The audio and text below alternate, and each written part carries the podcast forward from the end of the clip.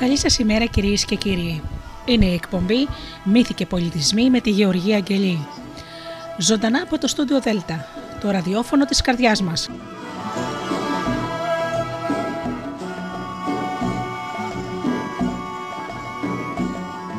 Σάββατο πρωί λοιπόν, όπως πάντα στις 10 το πρωί με παραμύθια ελληνικά και παραμύθια από όλο τον κόσμο. Σήμερα λοιπόν θα σας πω τις τρεις βασιλοπούλες και πολλά άλλα ωραία παλιά παραμύθια. Πρώτα όμως αγαπημένοι μου φίλοι να σας ε, καλημερίσω όλους εσάς που μας αγαπάτε και μας υποστηρίζετε τόσα χρόνια. Ευχαριστώ λοιπόν τους φίλους που ε, πληκτρολογούν www.studiodelta.gr και βρίσκονται στη σελίδα του σταθμού μας. Να καλησπερίσω και τους φίλους, συγγνώμη να καλημερίσω τους φίλους που μας ακούν από τις μουσικές σελίδες στις οποίες ε, βρισκόμαστε όπως είναι το Live24 και το Greek Radios. Να καλημερίσω τους φίλους που μας ακούν από κινητά και tablets. Καλημέρα στους φίλους που μας ακούν από το νέο μας app στο Google Play στην ανώτητα ραδιόφωνο Ελλάδα FM. Και να καλημερίσω επίσης τους συνεργάτες μου, τον Τζίμι, την Αφροδίτη και την Ωρα. Αγαπημένοι μου φίλοι, ξεκινάμε με τραγούδια και αμέσως μετά με το πρώτο μας παραμύθι.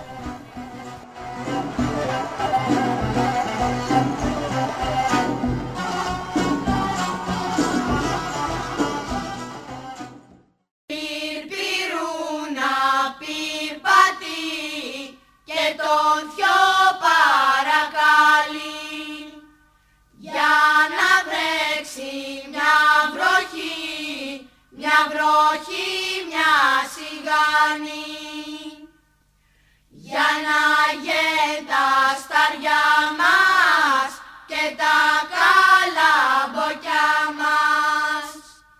Μπαρίς, μπαρίς τα νερά, μπαρίς, μπαρίς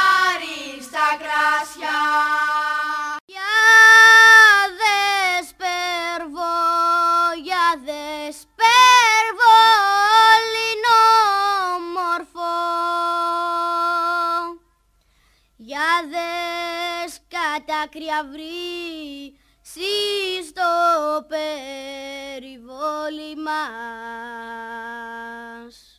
Για δες κατάκρια βρύσει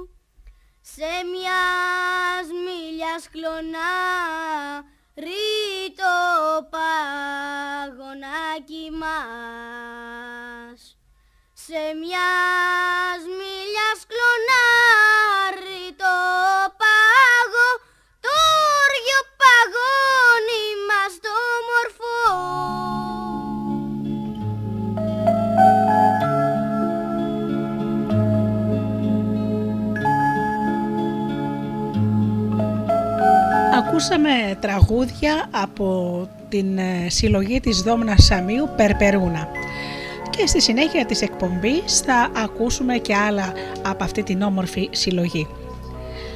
Πάμε λοιπόν με το παραμύθι μας, οι τρεις βασιλοπούλες.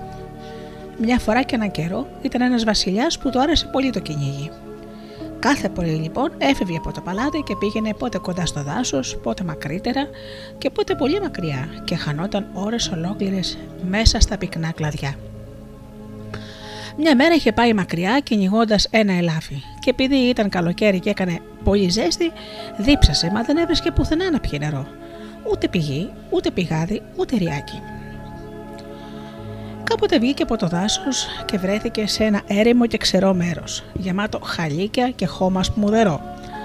Μα ούτε και εκεί έβλεπε σημάδια νερού και κόντευε να τρελαθεί από τη δίψο δυστυχισμένος. Ο ήλιος του πήρωνε το κεφάλι και ο υδρότας έτρεχε από το πρόσωπό του και από το σώμα του, και η γλώσσα του είχε κολλήσει από τη δίψα, και όσο έτρεχε να βγει από το μέρος εκείνο, τόσο περισσότερη ξεραίλα έβρισκε ώσπου κάποτε βλέπει ξαφνικά μπροστά του μία πηγή με δροσερό νεράκι, τόσο όμορφη, που και χωρίς να διψούσες θα στεκόσουν να πηγείς. Στάθηκε λοιπόν χαρούμενος ο Βασιλιάς και έσκυψε στο τρεχούμενο νεράκι.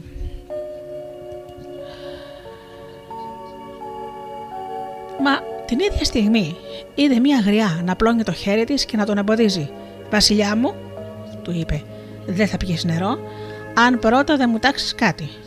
Τι κυρούλα, πες μου γρήγορα γιατί δεν αντέχω άλλο. Να παντρευτείς την κόρη μου. Είναι νέα και όμορφη και ταιριάζει για Βασίλισσα πιο πολύ από κάθε άλλη. Τι λες, κυρά μου, φώναξε ο Βασιλιάς. Είσαι με τα καλά σου. Ούτε εσένα ξέρω ποια είσαι, ούτε την κόρη σου ξέρω. Άντε στο καλό. Πάω, είπε η γριά και χάθηκε μέσα στο δάσος. Μαζί όμως με τη γριά χάθηκε και η δροσερή πηγή.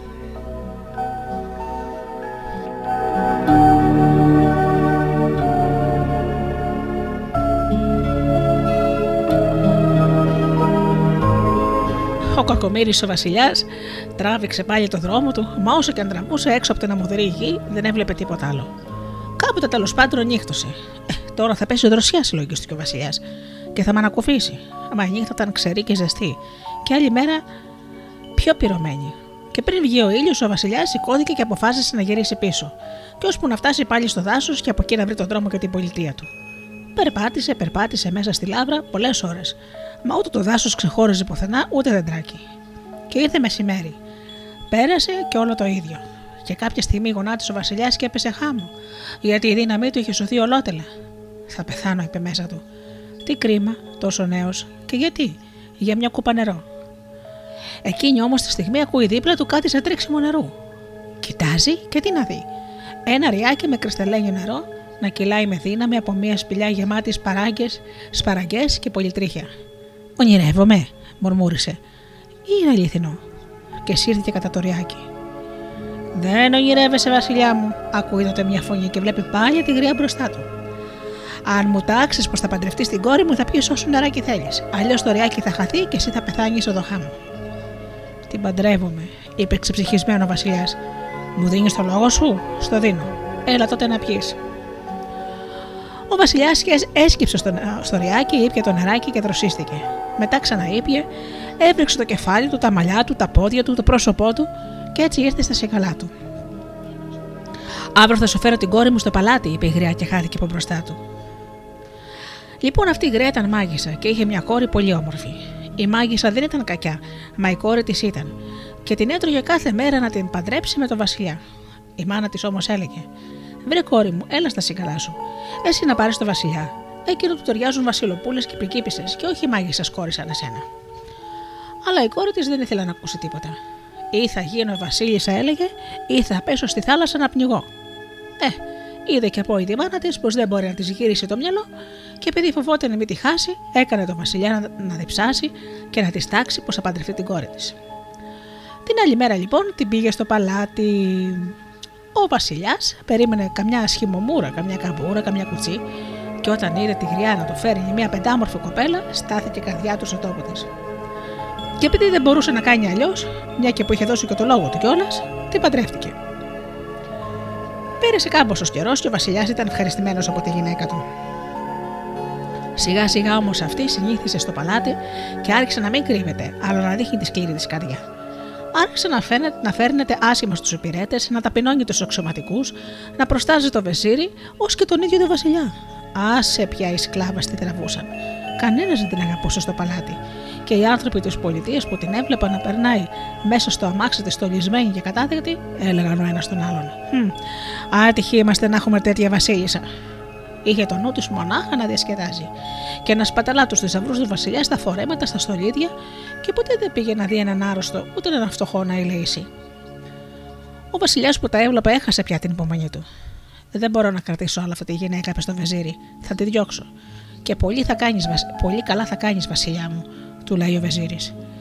Σε λίγες μέρες λοιπόν ο Βασιλιάς είπε και ετοίμασε ένα αμάξι, έβαλε μέσα όλα τα φορέματα και τα στολίδια της γυναίκας του, έβαλε και μία κάσα με φλόρια και τελευταία έβαλε τη Βασίλισσα και την έστειλε στη μάνα της. Δε στα έλεγα, στα έλεγα, της είπε αυτή μόλις την είδε. Έκανες εσύ για Βασίλισσα που είσαι κακιά και στρίγκλα. Έκανα και παράκανα, φώναξε η κόρη της με θυμό. Αλλά έννοια σου και πού θα μου πάει ο Βασιλιάς. Θα τον εκδικηθώ και άσχημα μάλιστα. Ο Βασιλιάς ανέδιωξε την κόρη της μάγισσας, ησύχασε. Ησύχασε και όλο το παλάτι και η πολιτεία. Ύστερα από ένα χρόνο παντρεύτηκε τη θηγατέρα ενός Άρχοντα, μια πολύ όμορφη κοπέλα, καλή και γνωστική που αμέσως την αγάπησαν όλοι. Πέρασαν τρία χρόνια και η Βασίλη έκανε τρία κοριτσάκια όμορφα και παχουλά, το ένα πιο όμορφο από το άλλο. Το πρώτο το έβγαλαν τριανταφυλιά, το δεύτερο Μαργαρίτα, το τρίτο Βασιλική. Και ο Βασιλιάς και, και, η Βασίλισσα τρελαίνονταν που τα έβλεπαν, και όλος ο κόσμος τα χαιρότανε. Τα κοριτσάκια μεγάλωναν με τον αφρό της ζάχαρης, ώσπου το μεγάλο έγινε πέντε χρονών και το μικρότερο δύο. Μια μέρα τότε ο, βασι... ο πατέρας της, ο βασι... της Βασίλισσας, ο Άρχοντας δηλαδή, παρήγγειλε στην κόρη του και τον γαμπρό του να πάνε στον πύργο του που πάντρευε το μεγάλο του γιο. Ο Βασιλιάς και η Βασίλισσα ετοιμάστηκαν και πήραν και χαρίσματα μαζί τους. Και τα τρία κοριτσάκια τα άφησαν στη βάγια τους που είχε αναστήσει και μεγαλώσει και την ίδια τη Βασίλισσα. Βάγια το νου σου και τα μάτια σου στα παιδιά της, είπαν και έφυγαν. Έννοια σας, τους καθησύχασε η Βάγια. Θα τα προσέχω καλύτερα από τα μάτια μου. Την άλλη μέρα λοιπόν, σαν βγήκε καλά-καλά ο ήλιος, κατέβηκε με τα τρία κοριτσάκια στον κήπο του παλατιού και έκατσαν δίπλα στο συντριβάνι και έβλεπαν τα ψαράκια που κολυμπούσαν. Ώσπου έξαφνα βλέπουν να έρχεται γρήγορα γρήγορα μια όμορφη γυναίκα και να στέκεται μπροστά τους. Τι θέλεις, κερά μου, τη ρώτησε η Βάγια. Μα η γυναίκα δεν απάντησε. Μόνο έδωσε μια μπάτσα σε κάθε παιδί και ύστερα άλλη μια στη Βάγια. Και τότε η Βάγια και τα κοριτσάκια χάθηκαν από το πρόσωπο της γης και στη θέση τους φύτρωσαν τρία λουλούδια. Μια τριαντιφαλιά, μια μαργαρίτα και ένας βασιλικός. Και παραπέρα μια ματζουράνα. Και η όμορφη γυναίκα χάθηκε κι αυτή. Σαν γύρισε ο Βασιλιάς και η Βασίλισσα από το γλέντο του γάμου, βρήκαν το παλάτι άνω κάτω και το βοζίρι χλωμόσαν κερί. Τη Βασίλισσα την έφυγαν αμέσως στα φίδια. Τα παιδιά μου, φώναξε. Πού είναι τα παιδιά μου, Αχ, Βασίλισσα μου, είπε ο Βασίλης, κανένας, κανένας δεν ξέρει που είναι οι Βασιλοπούλες με τη βάγια τους. Και τους είπε πως είχαν κατεβεί το πρωί στον κήπο και κάθισαν κοντά στο συντριβάνι. Μα από τότε δεν φανερώθηκαν και ούτε κανείς τους είδε. Έστειλα στρατό και ψάχνει την πολιτεία και γύρω τα δάση και τα χωριά. Α περιμένουμε και μπορεί να βρεθούν πουθενά. Μα ο Βασιλιάς, πού να περιμένει. Πήρε στα νέο στρατό μαζί του και άρχισε να γυρίσει και να ψάχνει πιθαμή προς πιθαμή παντού μέρες και νύχτες. Αλλά ούτε αυτός ούτε οι άλλοι στρατιώτες βρήκαν τα παιδιά με τη βάγια, ούτε τα χνάρια τους. Ντύθηκε τότε όλο το παλάτι στα μαύρα και η Βασίλισσα έκλαιγε και μυρολογούσε από το πρωί ως το βράδυ. Και έτρωγε και ούτε κοιμότανε και είχε γίνει τόσο χολομή και αδύνατη, που ο Βασιλιάς φοβήθηκε. Αν κάνεις έτσι, θα πάθεις τίποτα κι εσύ, και τότε θα μείνω ολομόναχος, της είπε. Και την πήγε στον κήπο να πάρει λίγο αέρα. Καθώς έφτασα στο στριβάνι, ένιωσα μια μοσχοβολιά που έβγαινε από τα τρία λουλούδια και που ήταν πιο γλυκιά από εκείνα που τα λουλούδια που στόλιζαν τον κήπο. Τι ωραία μυρωδιά, είπε η Βασίλισσα. Και πήγε κοντά στα τρία λουλούδια, τα μύρισε και τα χάιδεψε. Και έκατσε κοντά τους. Και από τότε καθόταν εκεί κάθε πρωί. Και ντούσε, ιέραβε και θυμόταν τα κοριτσάκια της και έκλαιγε. Μια μέρα εκεί που καθόταν, είδε πάνω σε ένα ψηλό δέντρο έναν αϊτό. Και αυτός ο αϊτό δεν έφευγε, παρά έμεινε πολλή ώρα στην ίδια θέση, χωρίς καθόλου να κουνηθεί. Της Βασίλισσας της φάνηκε παράξενο και έστειλε να φωνάξει τον Βασιλιά. Κοίταξε ένας αϊτό πάνω στο δέντρο, Πληγωμένος θα είναι ο κακομοίρης και δεν μπορεί να πετάξει, λέει ο Βασιλιάς. Και δεν χάνει καιρό, σκαρφαλώνει στο δέντρο και πιάνει τον αϊτό. Το πουλί ήταν πληγωμένο βαριά. Δεν έλεγε να ζήσει. Μα ο Βασιλιάς το πήρε στα χέρια του, το κατέβασε κάτω από το δέντρο και το ξάπλωσε πάνω σε ένα τραπέζι. Και επειδή ήταν κυνηγός, κατάλαβε πως είχε βόλιο στο σώμα του. Το σκησε τότε, έβγαλε το βόλι, έρευσε τη λαβοματιά και την άλυψε με βότανα. Ο Ιτό λίγο άνοιξε τα μάτια του και ο Βασιλιάς του φέρε νερό να πιει. Και τον κράτησε στον κήπο του, έβαζε βότανα στην πληγή του και του έφερνε φαΐ και νεράκι. Και κάμποσο καιρό ο Ιτό έγινε καλά, μα ήταν αδύνατος ακόμα για να πετάξει. Μη βιάζεσαι, του λέει ο Βασιλιάς, να κάτσεις εδώ όσο καιρό θέλεις και εγώ θα σου φέρνω φαΐ να τρως και νεράκι να πίνεις. Σε ευχαριστώ, Βασιλιά μου, του λέει ο Αϊτό, και αν ποτέ με χρειαστείς, θα σου κάνω τι θελήσεις.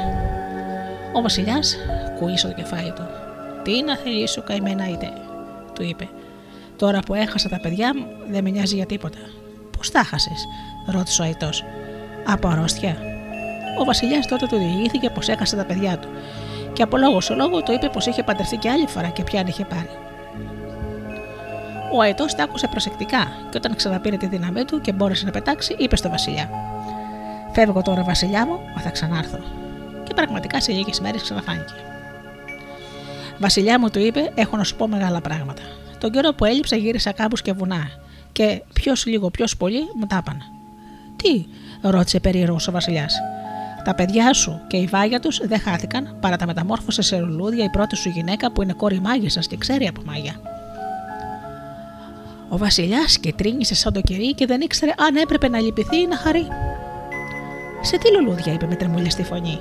Πού είναι, Να τα Βασιλιά μου, πλάι σου τριανταφυλιά, μαργαρίτα, βασιλικός, να και ματζουράρα η βάγια τους. Ο Βασιλιάς τότε έσκυψε στα λουλούδια, τα μύρισε και έκλαιγε, και τα δάκρυά του έπεφταν πάνω τους, και έλαμπαν σαν δροσούλα. Αχ, είπε στον Αϊτό, δεν είναι τρόπος Αϊτέ μου να ξαναγίνουν άνθρωποι. Αν ας βρεθεί ένας στον κόσμο να μου κάνει αυτό το καλό, και θα του δώσω το μισό μου βασίλειο. Και όλους τους θησαυρούς μου. Μπορεί να είναι τρόπος, είπε ο Αϊτός. Μα για να το μάθεις πρέπει να πας στο πιο ψηλό βουνό της γης. Εκεί στην κορυφή του, που αγγίζει τον ουρανό, είναι ένα σπιτάκι και μέσα κάθεται μία γριά χιλίων ετών. Και ακόμα. Αυτή θα σου πει τι πρέπει να κάνεις. Και αν δεν το πει αυτή, δεν θα σου το πει κανένας άλλος στον κόσμο. Και πώς να πάω που δεν ξέρω το δρόμο, λέει ο Βασιλιάς. Πώς θα ανέβω στην κορυφή του πιο ψηλού βουνού στον κόσμο, που θα αγγίζει τον ουρανό Μα ωστόσο θα προσπαθήσω. Θα ξεκινήσω αύριο κιόλας, Σαϊτέ μου, και περπατώντας θα ρωτώ για τον δρόμο. Μη σκοτίζεσαι, Βασιλιά μου, για τον δρόμο, είπε ο Αϊτός. Αύριο πρωί-πρωί θα έρθω να, να σε πάρω στη ράχη μου και θα πετάξουμε ίσα στην κορυφή του βουνού. Έφυγε λοιπόν ο Αϊτός και ο Βασιλιάς πήγε στη Βασίλισσα και της είπε πως αύριο πρωί-πρωί θα ταξιδέψει για μια υπόθεση της χώρας, μυστική και να μην πει τίποτα σε κανένα. Και πότε θα γυρίσεις, τον ρώτησε η Βασίλισσα. Α, δεν ξέρω. Μπορεί σε μια μέρα, μπορεί σε μια εβδομάδα, μπορεί σε ένα χρόνο. Μόνο να μου προσέχεις τα λουλούδια που είναι κοντά στο συντριβάνι μας. Την τριανταφυλιά, τη μαργαρίτα, το βασιλικό και τη ματζουράνα. Και να με αφήνεις κανέναν άλλο να τα ποτίσει παρά μόνο να τα ποτίζεις εσύ. Έννοια σου, Βασιλιά μου, είπε η γυναίκα του. Και, μη μου, και να μην μου το έλεγες, πάλι θα το έκανα. Πρωί-πρωί λοιπόν, αξιμέρωτα ακόμα, ο Ιτός ήρθε στον κήπο του παλατιού ο Βασιλιάς ανέβηκε στη ράχη του και ο Αϊτό πέταξε ψηλά στα σύρευα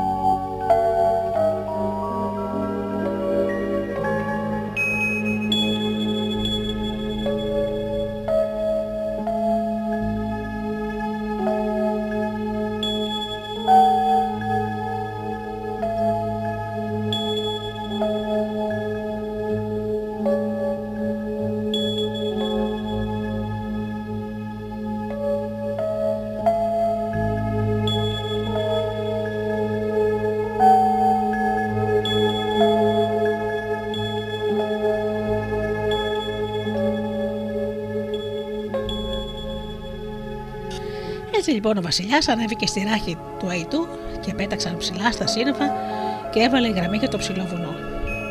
Πέρασε στεριές και θάλασσες, βουνά και κάμους, και κάποια μέρα έφτασε στην κορυφή του βουνού.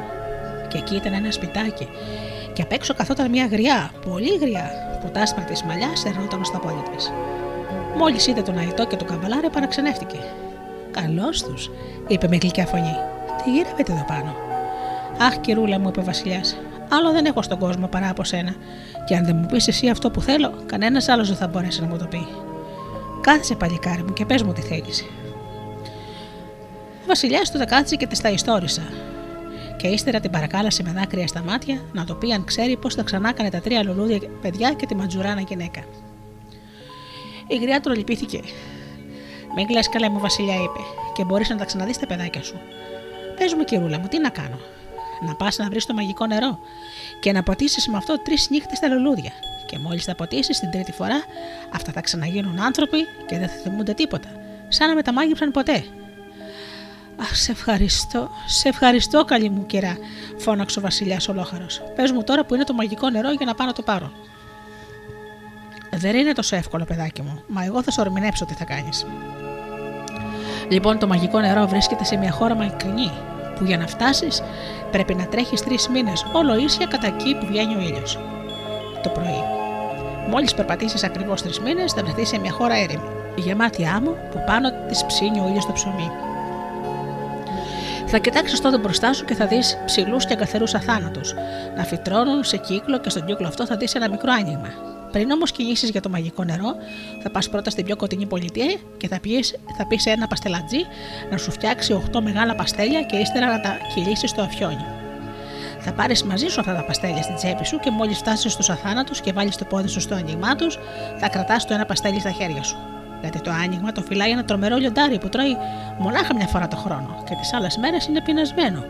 Θα του ρίξεις λοιπόν γρήγορα το παστέλι που θα κρατάς και αυτό θα τρέξει να το φάει.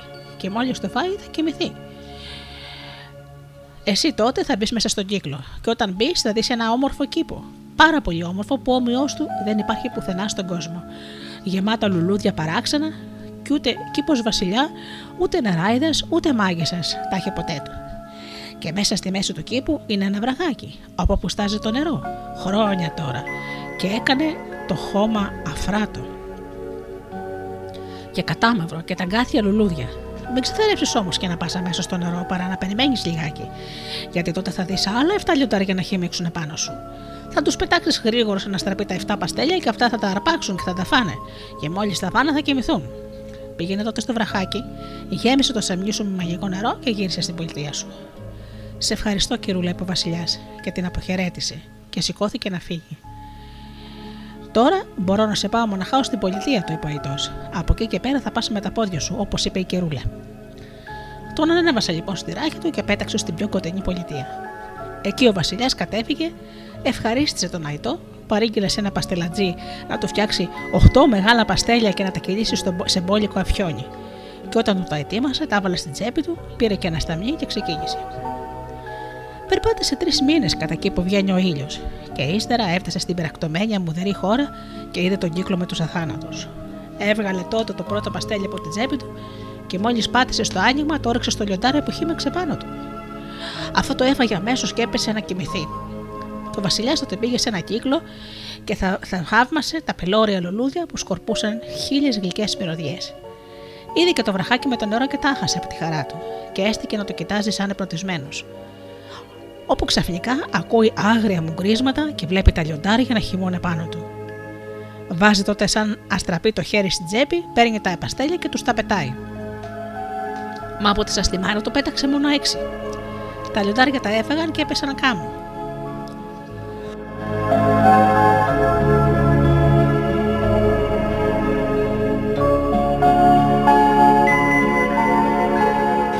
Το ένα που έμεινε έτρεξε κατά το βασιλιά. Αυτός ο κακομέρι τάχασε και μην ξέροντας τι άλλο να κάνει, δίνει μια παιδιά και ανεβαίνει στο βραχάκι με το μαγικό νερό. Και καθώς ανέβηκε, βράχηκε με νερό τα πόδια του. Το λιντάρι έτρεξε και αυτό πίσω του, μα στάθηκε μπροστά στο βασιλιά. Δεν μπορώ να σε πειράξω αυτό που βρίσκεσαι, Μα τόσο καιρό, πόσο καιρό θα καθίσεις έτσι. Θα κουραστείς και θα πέσεις, και τότε αλλή μονός σου.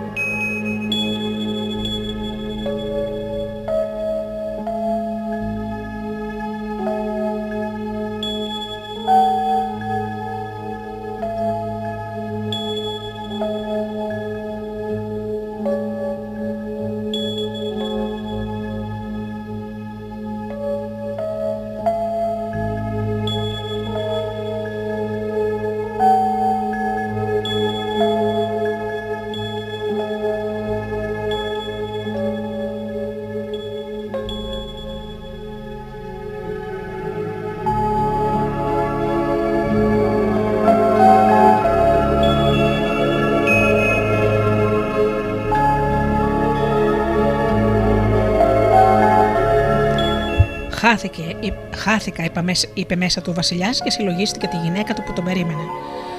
Ωστόσο, στήριξε καλά τα πόδια του στο βραχάκι για να μην όσο πολύ μπορούσε στη ζωή. Βαστούσε όμως το ένα χέρι το σταμνάκι του και σε μια στιγμή, χωρίς να το καταλάβει το γιατί, έσκυψε και γέμισε με το μαγικό νερό. Δεν είχε καλά-καλά γεμίσει, όπου ακούει φτεροκόπημα. Σηκώνει το κεφάλι και βλέπει τον Αϊτό. Αϊτέ μου, αϊτέ μου, φώναξε χαρούμενος. Χαμήλωσε και πάρε το σταμί και πήγαινε το στη Βασίλισσα. Και το σταμί θα πάρω και σένα θα πάρω, απάντησε ο Αϊτό. Θα σε σηκώσω πρώτα με τη μύτη μου, θα σε βγάλω από τον κήπο και ύστερα τα αφήνω χάμω και ανεβαίνει στη ράχη μου, όπως πρώτα. Χαμήλωσε λοιπόν. Σήκωσε το Βασιλιά από το, από το ρούχο του και άρχισε να πετάει ψηλότερα. Εκείνη τη στιγμή ξύπνησαν και τα 7 λιοντάρια από τον ύπνο τους και άρχισαν να μου κρίζουν σαν δαιμονισμένα. Μα ο Βασιλιάς ήταν πια ψηλά και δεν μπορούσε να το κάνουν τίποτα. Σε λίγο αητό πέταξε χαμηλά στη άφησε τον Βασιλιά και αυτός ανέβηκε στη ράκια του με το στρεμμί στο χέρι. Αϊτέ μου, μου έσωσε τη ζωή μου, τη Βασίλισσα και των παιδιών μου. Μα Βασιλιά μου ξέχασες, και εσύ μου έσωσε τη ζωή. Μην το, ξεχάς, μην το ξεχνάς αυτό ποτέ. Και σε λίγες μέρες έφτασα στην πολιτεία και πήγαν ίσια στο παλάτι. Η κακομέρια Βασίλισσα, μόλις είδε τον Βασιλιά, έκανε κάτι χαρές μεγάλες, γιατί περίμενε τόσο καιρό και άρχισε να απελπίζεται πως δεν θα γυρίσει πια. Την ίδια νύχτα ο Βασιλιάς πότισε την τριανταφυλιά, τη Μαργαρίτα, τον Βασιλικό και τη Ματζουράνα, και ύστερα πήρε στην, παλάτη, στο, στην κάμαρά του το σταμνί και το κλείδωσε στο ντουλάπι. Τι κάνεις εκεί, του λέει η Βασίλισσα. Το νερό κλειδώνει μαζί με τα δαχτυλίδια σου. Αυτό το νερό γυναίκα αξίζει πιο πολύ από όλα τα δαχτυλίδια και από όλους τους θησαυρούς του κόσμου. Και έπιασε και τη διηγήθηκε όλη την ιστορία. Η Βασίλισσα, σαν άκουσε αυτά, άρχισε να κλαίει από τη χαρά της. Μου λες αλήθεια, ρωτούσε κάθε τόσο. Αλήθεια είναι και θα το δεις, απαντούσε ο Βασιλιάς. Πότισε λοιπόν και το δεύτερο βράδυ με το μαγικό νερό τα λουλούδια και όταν ήρθε η τρίτη βραδιά τους έριξε το νερό που είχε μείνει. Αμέσως όμως τα λουλούδια χάθηκαν από μπροστά του και Βασιλιάς και Βασίλισσα κοιτάχτηκαν ξαφνιασμένοι. Πού είναι τα παιδάκια μας, τα λουλούδια χάθηκαν. Να πάμε μέσα στο παλάτι, λέει ο Βασιλιάς. Έτρεξαν τότε στο παλάτι και ανέβηκαν στην κάμαρα των παιδιών. Και τι να δουν; Μέσα στα τρία κρεβατάκια τους, τρία όμορφα και παχουλά κοριτσάκια να κοιμούνται ήσυχα ήσυχα. Και πέρα η βάγια τους, στο κρεβάτι της, κοιμόταν και αυτή και ονειρευόταν. Αλήθεια είναι, φώναξε η Βασίλισσα και έτρεξε σε ένα-ένα τα κρεβατάκια και φιλούσε και χάιδευε τα παιδάκια της και τα καμάρωνα και δεν πίστευε στα μάτια της. Και την άλλη μέρα όλη η χώρα γιόρτασε για τις μικρές βασιλοπούλες που ξαναβρέθηκαν πάλι ζωντανές και γερές.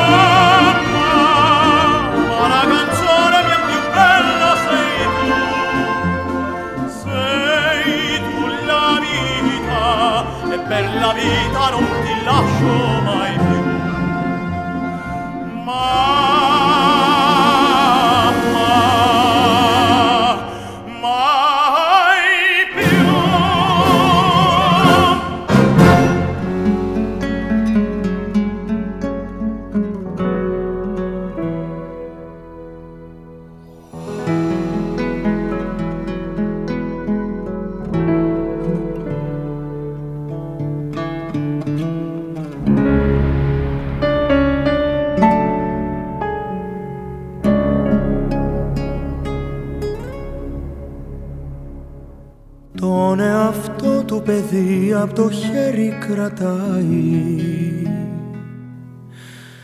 Στα ίδια μέρη κι απόψε η ζωή θα τους πάει.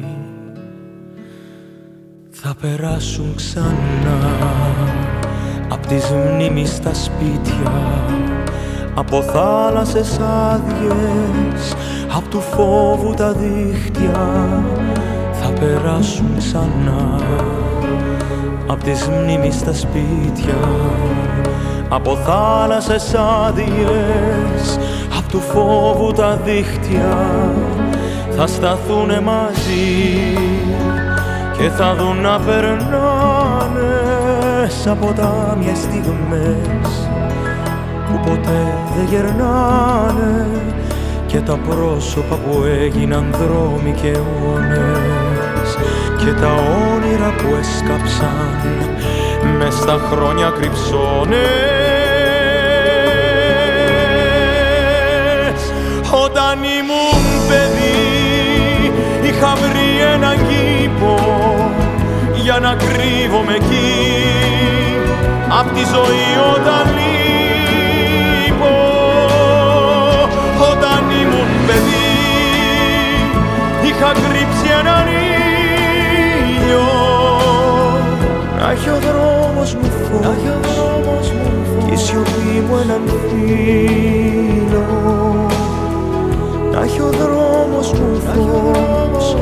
και η σιωπή μου έναν φίλο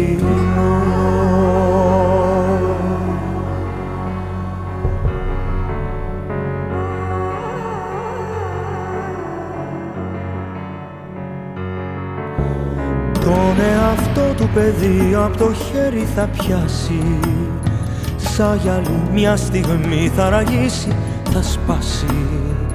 Θα χωρίσουν μετά Κι ο καθένας θα πάει σε έναν κόσμο μισό Που τους δυο δεν χωράει. Θα χωρίσουν μετά κι ο ο καθένας θα πάει σε έναν κόσμο μισό που τους δυο δεν χωράει.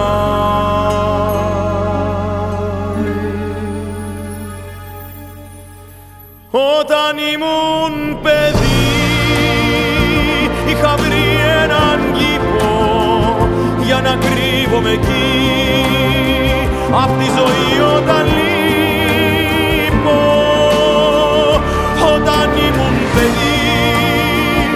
είχα κρύψει έναν ήλιο. Να έχει ο δρόμος μου φως. και η σιωπή μου έναν φίλο. Να έχει ο δρόμος μου φως και η σιωπή μου έναν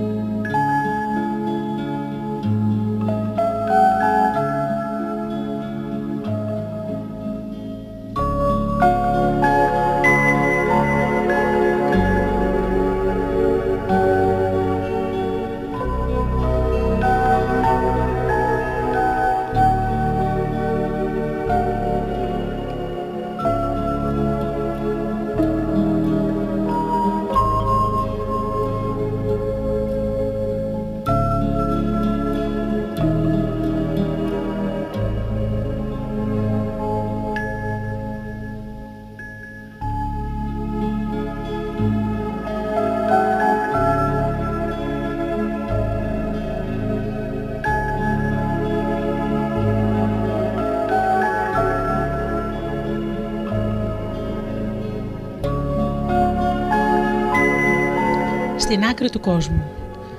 Πριν από πολλά χρόνια, πάρα πάρα πολλά χρόνια, ζούσαν ένας βασιλιάς και μια βασίλισσα σε μια πλούσια χώρα και ευτυχισμένη και είχαν 7 παιδιά, 6 αγόρια και ένα κορίτσι. Ο βασιλιάς και η βασίλισσα τα χαίρονταν και τα καμάρωναν και έκαναν σχέδια για το καθένα. Τι θα του δώσουν από το βιός τους, πώς θα τα καλοπαντρέψουν, χωρίς να ξέρουν οι κακόμοιροι τι έμελε στα παιδιά τους και σε αυτούς. Ύστερα λοιπόν από κάμποσο καιρό, ένας άλλος βασιλιάς, πολύ κακός και πλεονέκτης, ζήλιψε την πλούσια χώρα του καλού βασιλιά και έστειλε ξαφνικά μιλιούνια στρατό να την κυριέψει. Οι στρατιώτες μπήκαν σαν σύμφωνα στην ξένη γη, άρπαξαν και κατέστρεψαν ό,τι βρήκαν μπροστά τους, ώσπου έφτασαν στην πολιτεία του βασιλιά και έπιασαν αυτόν και τη γυναίκα του και όλους τους άρχοντες και τους έστειλαν εχμάλωτους στο βασιλιά τους. Τα Βασιλόπουλα όμως δεν μπόρεσαν να τα πιάσουν γιατί πρόφτασε η βάγια του και τα έντυσε με φτωχικά ρούχα και τα έβγαλε από την πίσω πόρτα του παλατιού.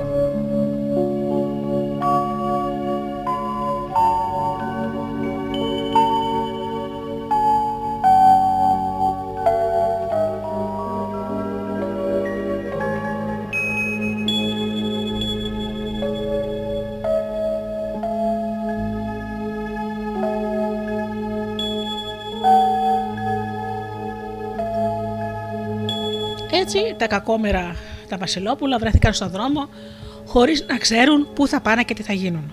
Όπου ο μεγάλος είπε στα αδέρφια του: Αδέρφια μου, δεν πρέπει να μείνουμε στην πολιτεία γιατί αργά ή γρήγορα κάποιος θα μας γνωρίσει και από στόμα σε στόμα μπορεί να πάει και στο αυτί του εχθρού. Και τότε θα μας πιάσουν και εμάς και θα μας κλείσουν σε κανένα μπουντρούμι. Καλύτερα να φύγουμε, να πάμε στο δάσος και να καθίσουμε. Εκεί κανένας δεν θα μας δει. Και αν μας δει, δεν θα μας γνωρίσει. Κίνησαν λοιπόν και τα, τα 7 και βγήκαν έξω από την πολιτεία και αφού περπάτησαν τρεις μέρες και τρεις νύχτες έφτασαν στο δάσος που ήταν μεγάλο και πυκνό και προχώρησαν μέσα βαθιά όπου ποτέ δεν πατούσε ποδάρι ανθρώπου. Κοίταξαν τότε να βρουν καμιά σπηλιά ή κουφάλα δέντρου όπου να μένουν τη νύχτα με το κρύο και τη βροχή, μα δεν έβρισκαν. Πέρασαν έτσι τρία μερόνυχτα. Έτουγαν ρίζες και βατόμουρα και έπαιρναν θρεσερό νερό από το ποταμάκι. Όπου την τέταρτη μέρα το πρωί, καθώς γύριζαν τα κακόμερα νηστικά και κουρασμένα, βλέπουν ένα πολύ ωραίο πουλί με όλα τα χρώματα. Άσπρο, πράσινο, κόκκινο, κίτρινο, γαλάζιο, να κάθεται χαμηλά σε ένα δέντρο και να λέει: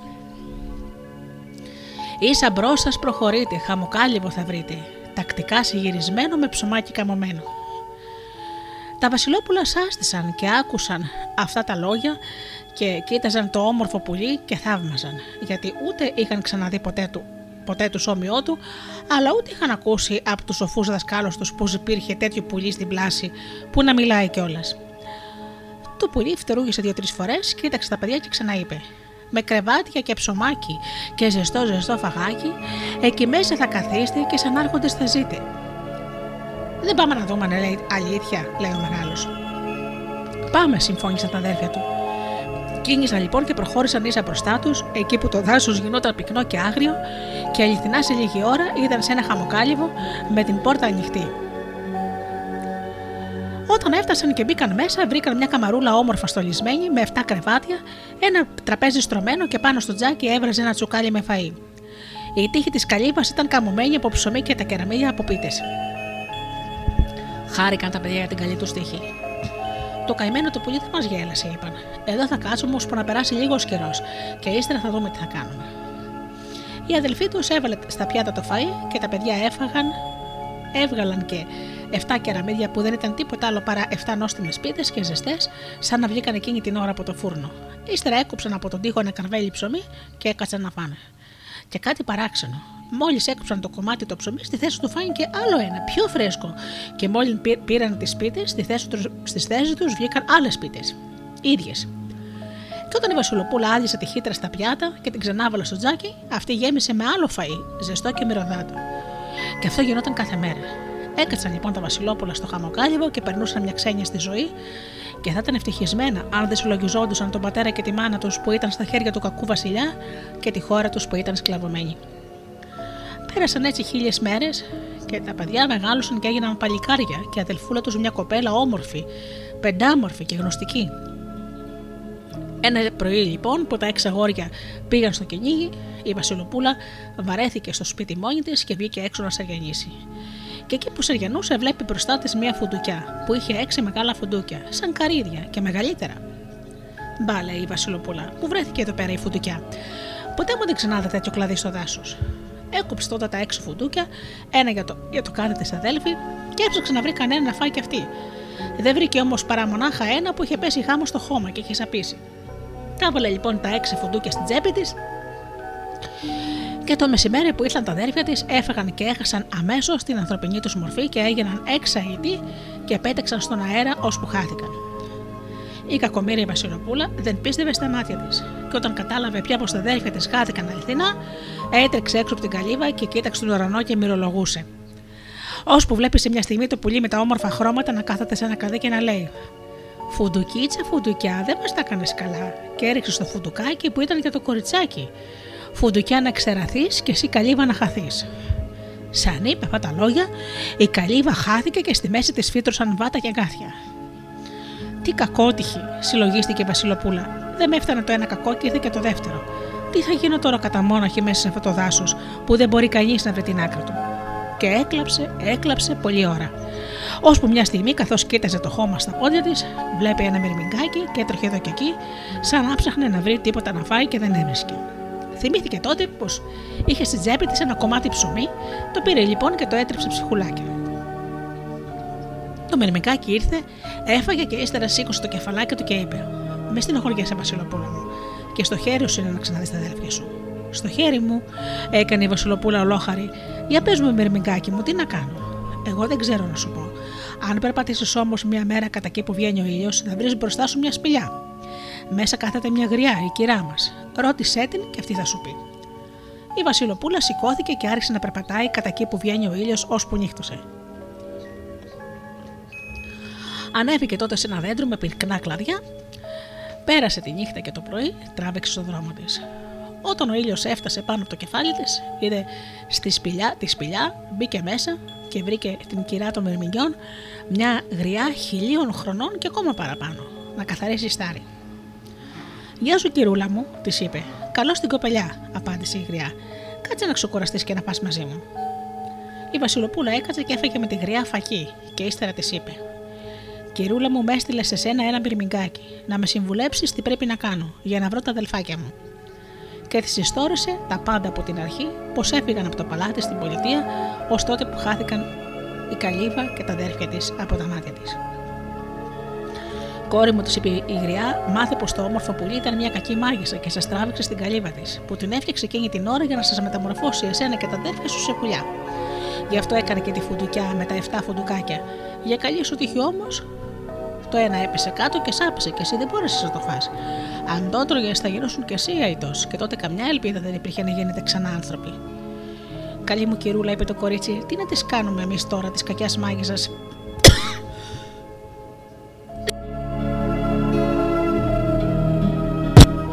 τι τη κάναμε αυτής της κακής μάγισσας και θέλει να μας κάνει κακό;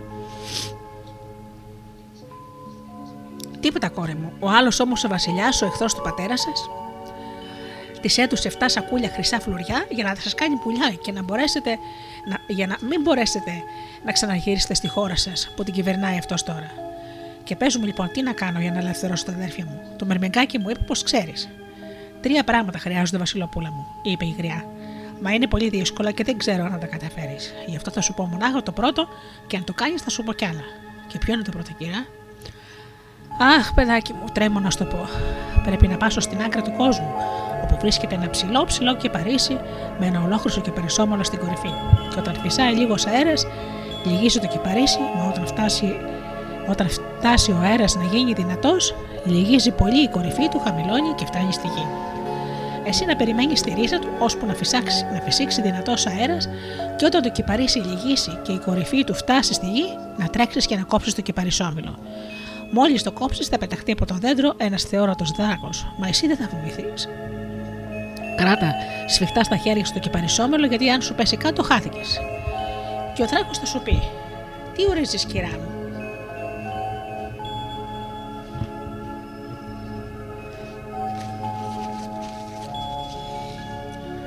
Και εσύ θα το αποκριθεί. Να μου φέρεις έξι φύλλα από το μαγεμένο αθάνατο, και αν δεν τα φέρεις, θα πάρω το χρυσό μήλο που κρατώ και να φύγω. Αυτός όταν θα φοβηθεί να με χάσει το κεπαρισόμουλο και θα σου φέρει τα φύλλα που, θα, που του ζήτησες. Συ τότε θα κάτσει και θα βγάλεις από τα φύλλα τις κλωστές τους και θα τις κάνεις έξι ματσάκια. Ύστερα θα δώσεις στον δράκο το κεπαρισόμουλο και αυτός θα το βάλει πάνω στο δέντρο και θα γαδεί. Τότε θα ξαναγυρίσεις εδώ.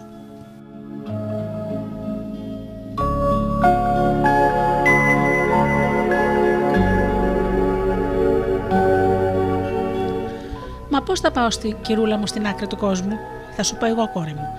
Πάρε τούτο το ταγάρι που έχει μέσα ψωμί και ένα μπουκάλι νερό. Και όσο κόβεις το ψωμί και να πίνεις νερό, δεν θα τελειώσουν ποτέ. Και έτσι θα έχεις και να τρώ και να πίνεις στον δρόμο. Τώρα λοιπόν που θα ξεκινήσεις από εδώ, να περπατάς πάντα εκεί που βγαίνει ο ήλιος. Και στην πρώτη πολιτεία που θα φτάσεις, να παραγγείλεις ένα σιδερά έξι ζευγάρια σιδερένια παπούτσια. Θα φορέσεις το ένα και τα άλλα θα τα βάλεις στο ταγάρι σου και θα αρχίσεις να περπατάς όλο ίσια μπροστά σου. Θα περπατήσεις έτσι χίλιες μέρες και τότε θα φτάσεις στην άκρη του κόσμου.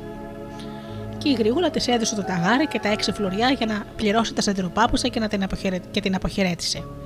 Άντε κόρη μου, στο καλό και άποτε να γυρίσεις πίσω. Η Βασιλοπούλα, εφού ευχαρίστησε και έφυγε από εκεί, τράβηξε ίσα μπροστά της, ώσπου βγήκε από τον άσος και έφτασε σε μια πολιτεία. Εκεί παρήγγειλε έξι ζευγάρια σιδερένια παπούτσια. Φόρεσε το ένα ζευγάρι και ξεκίνησε για την άκρη του κόσμου. Πέρασε πολιτείες και χωριά, βουνά και κάμπου. Πέρασε ποτάμια και στεκούμενα νερά. Πέρασε χώρες στρωμένες με πάγους και άλλες καυτερές αμμουτερέ, και όταν έλειωσε το ένα ζευγάρι τα σιδεροπάπουτσα, φορούσε το άλλο, ώσπου έλειωσε τα τρία, και μόλις τα έλειωσε, πέρασαν χίλιες μέρες.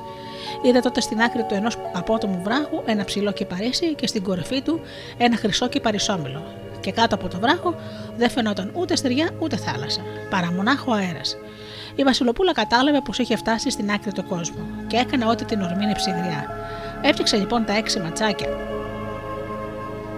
από την κλωστή του, μεγα... του μαγεμένου αθάνατου και γύρισε πίσω και όταν έφτασε στη σπηλιά της γριάς ίσα ίσα είχε λιώσει το τελευταίο ζευγάρι σιδερένια παπούτσια. Η γριά χάρηκε από την είδε και της έβαλε να φάει και να πιει. Ύστερα Της έστρωσε να κοιμηθεί και την άφησε 10 μέρες εξ αποστάση. Και ύστερα της είπε: Τώρα, κόρη μου, θα πρέπει να πλέξεις 6 δίχτυα και από αυτά τα δίχτυα να πας να τα βουτήξεις τρεις φορές στο αθάνατο νερό. Και πού είναι το αθάνατο νερό, κυρούλα μου, στη μέση της θάλασσας, κόρη μου. Εκεί είναι ένα μικρό νησί με ένα ψηλό βουνό και στην κορυφή αυτού του βουνού βγαίνει το αθάνατο νερό σταγόνα σταγόνα.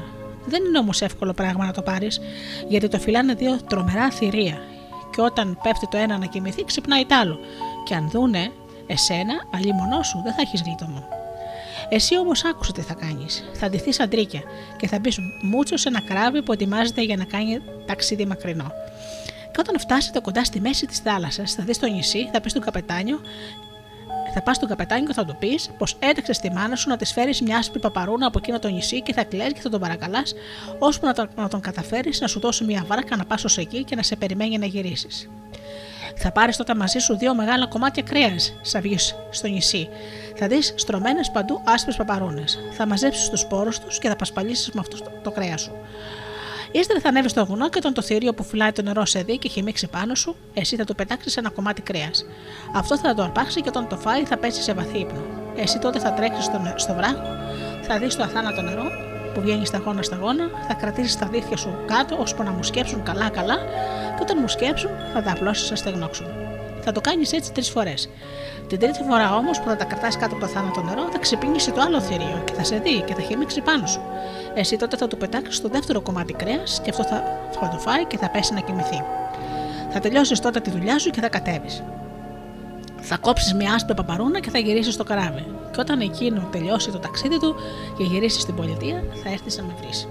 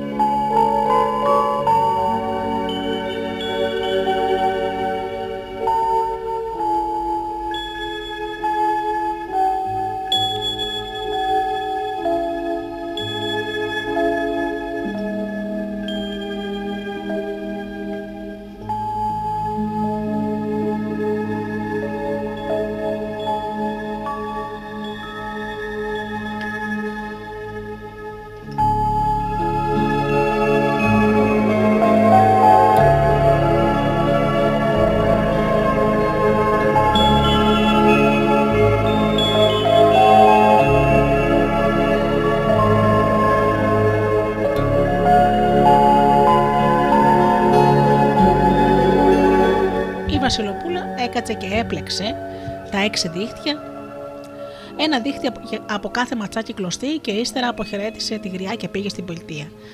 Ντύθηκε τότε αντρίκια και μπήκε σε ένα καράβι που ήταν έτοιμο να φύγει σε ταξίδι μακρινό. Μπήκε μούτσος μέσα και έκανε όλα όσο της είπε η γριά. Ύστερα από 12 μήνες το καράβι γύρισε στο λιμάνι και η Βασιλοπούλα έτρεξε στη γριά. Έγιναν όλα, της είπε, και τα δίχτυα μου είναι μουσκεμένα τρεις φορές στο θάνατο νερό. Μπράβο, κόρη μου, της είπε χαρούμενη γριά. Τα κατάφερες σαν να ήσουν το πιο ατρόμητο παλικάρι. Τώρα κάτσε να ξεκουραστείς. Κι όσες μέρες θέλεις, και ύστερα να κυλήσει για την πολιτεία του βασιλιά του εχθρού του πατέρα σου. Και έτσι η γριά τη είπε τι θα κάνει. Κίνησε λοιπόν σε κάμποσε μέρες σε Βασιλοπούλα, περπάτησε μέρες και εβδομάδες και μήνες, ώσπου έφτασε στην πολιτεία του εχθρού του βασιλιά. Εκεί λοιπόν, μέσα σε μια φυλακή, ο κακός αυτός βασιλιάς είχε ρίξει τον πατέρα της και τη μητέρα της και ήταν δυστυχισμένοι σε τέτοια χάλια που αν τους έβλεπες θα τους λυπώσουν. Γιατί εκτός που δεν, βλέπαν ουρανό και γη, δεν ήξεραν ούτε τι γίνεται η χώρα τους, ούτε τι απόγαιναν τα παιδιά τους, και όσο περνούσε καιρός, τόσο περισσότερα απελπιζόντουσαν. Ώσπου μια μέρα βλέπουν να μπαίνουν μέσα από τα σίδερα του, του, του παραθύρου έξι αιτοί, ο ένας πίσω από τον άλλον, και μόλις μπήκαν στη φυλακή, άρχισαν να φτερουγίζουν και να πετάνε στον νόμο της Βασίλισσα και από εκεί στον νόμο του Βασιλιά και να πηγαίνουν έρχονται από τον ένα στον άλλον. Ο Βασιλιάς και η Βασίλισσα κοιταζόντουσαν σαστισμένοι και δεν ήξεραν τι να βάλουν με τον νου τους. Οι αιτοί έκατσαν κάμποση ώρα και ύστερα πέταξαν πάλι από το παράθυρο και χάθηκαν. Και από τότε ερχόντουσαν κάθε μέρα και πετούσαν γύρω στο Βασιλιά και τη Βασίλισσα και καθόταν στους ώμους και στα χέρια τους και στα γόνατά τους. Και αυτοί τους αγάπησαν και άρχισαν να τους χαϊδεύουν και δεν έβλεπαν την ώρα να έρθουν. Η Βασιλοπούλα λοιπόν, μόλις έφτασε στην πολιτεία, περίμενε να ανοιχτώσει πρώτα και μετά ρώτησε πού είναι η φυλακή που είχαν εχμάλωτο τον Βασιλιά και τη, και τη γυναίκα του. Και όταν έμαθε που είναι, πήγε ως την πόρτα της, εκεί βρήκε ένα φρουρό και του είπε: Αν με αφήσεις να μπω μέσα να δω τον Βασιλιά και τη Βασίλισσα από φυλάς και να μείνω μαζί τους ως το αύριο το βράδυ, θα σου δώσω ένα ταγάρι με ένα ψωμί και ένα μπουκάλι νερό που όσο και να φας από το ψωμί και να πιεις από το νερό δεν σώνονται ποτέ. Και αν πας στον πόλεμο και τα πάρεις μαζί σου, ούτε θα πεινάσεις ούτε θα διψάσεις. Πολύ σπουδαίο ακούγεται αυτό το ταγάρι, της λέει ο Φρουρό, αλλά δεν μου λες, τι τον θέλεις εσύ το Βασιλιά και τη Βασίλισσα; Τίποτα, απάντησε η κοπέλα. Μόνο ήθελα να δω πώς τρώνε και πώς κοιμούνται οι βασιλιάδες. Έπειτα τι έχεις να χάσεις. Θα με κλείσεις μέσα και αύριο το βράδυ θα μου ανοίξεις να βγω. Καλά, της είπε Φρουρός. Δώσ' μου όμως πρώτα το ταγάρι. Αν τότε τι θα φάω και τι θα πιω, είπε, έκανε η κοπέλα. Θα το πάρω μαζί μου, θα φάω ψωμάκι απόψε και αύριο και το μεσημέρι. Και ύστερα θα στο δώσω. Καλά λοιπόν, ξαναπέ ο Φρουρός. Μόλις φά το μεσημέρι θα έρθω να στο πάρω και την πήρε μαζί του και την έμπασε στο κελί που ήταν φυλακισμένοι οι βασιλιάδες. Μόλις έκλεισε την πόρτα πίσω του, η Βασιλοπούλα έτρεξε με κλάματα και αγκάλιασε τη μάνα της και τον πατέρα της και είπε: Δεν με γνωρίζετε, είμαι η κόρη σας, η μικρή Βασιλοπούλα. Η κόρη μας, φώναξαν οι κακόμενοι γέροι και την κοίταξαν στο πρόσωπο καλά-καλά. Και μόλις την γνώρισαν, άρχισαν να την αγκαλιάζουν και να τη φιλούν και να λένε με κλάματα.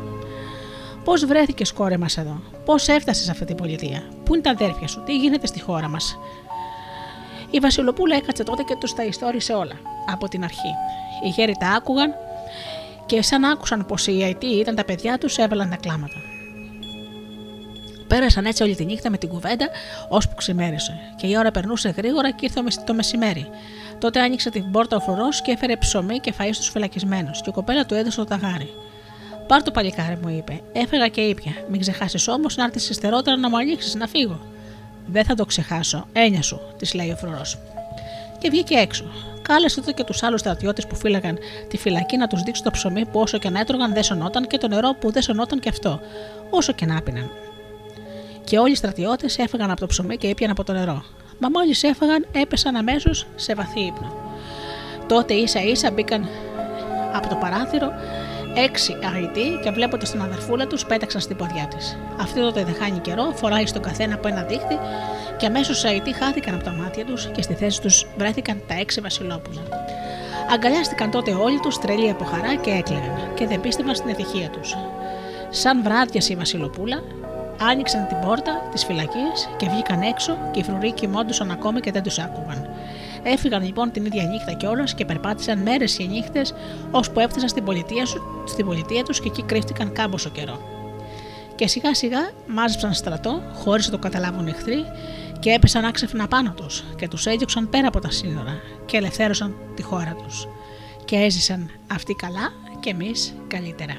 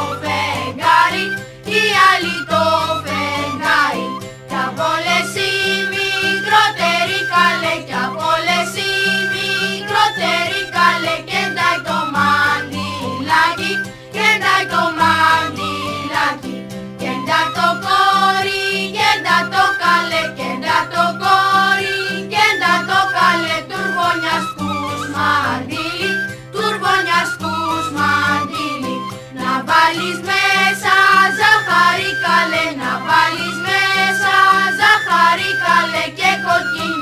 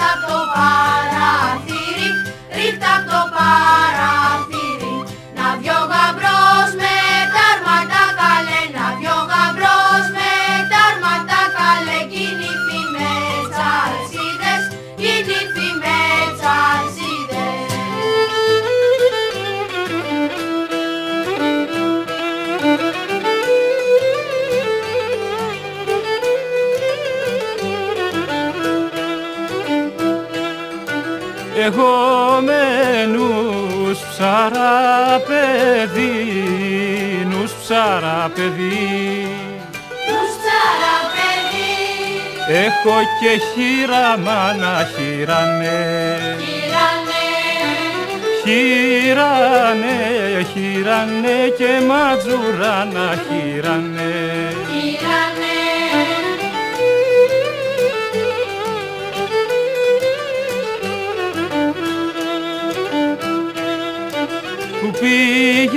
και με ρόγιασε με καπαριασέ Με καπαριασέ Σε μια κύρα μεγάλη που στον που στον κο, που στον κόσμο δεν είναι άλλη που στον κο.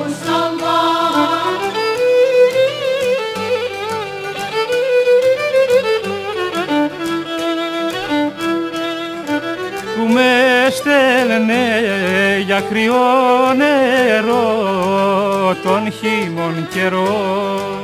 Τον χειμων καιρό. Σε μια κρύα βρυσούλα κρύανε. Κρύανε, κρύανε και δροσερούλα κρύανε.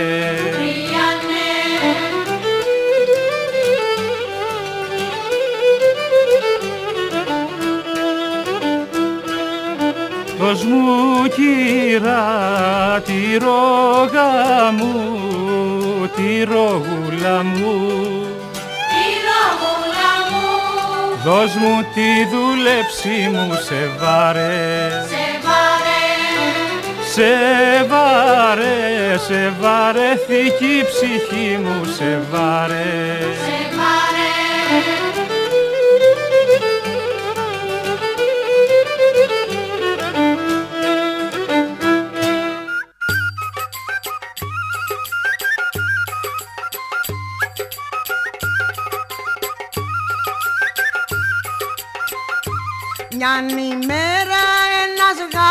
βάζει ρούχα σαν πατέρας Παίρνει το γυαλό γυαλό, βρίσκει ποντικούς χώρο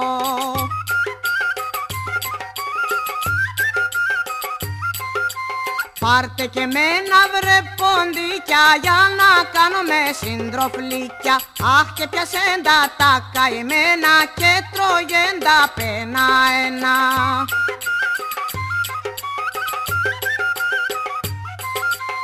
Έμεινε μια ποντικίνα που ήταν και γραμματικίνα Αχ μη με τρως εμένα γάτε να σε μαγειρεύω ρύζι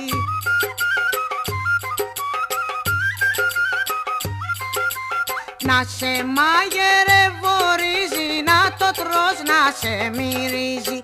Αχ θα σε φάω ποντικίνα γιατί ψόψα από την πείνα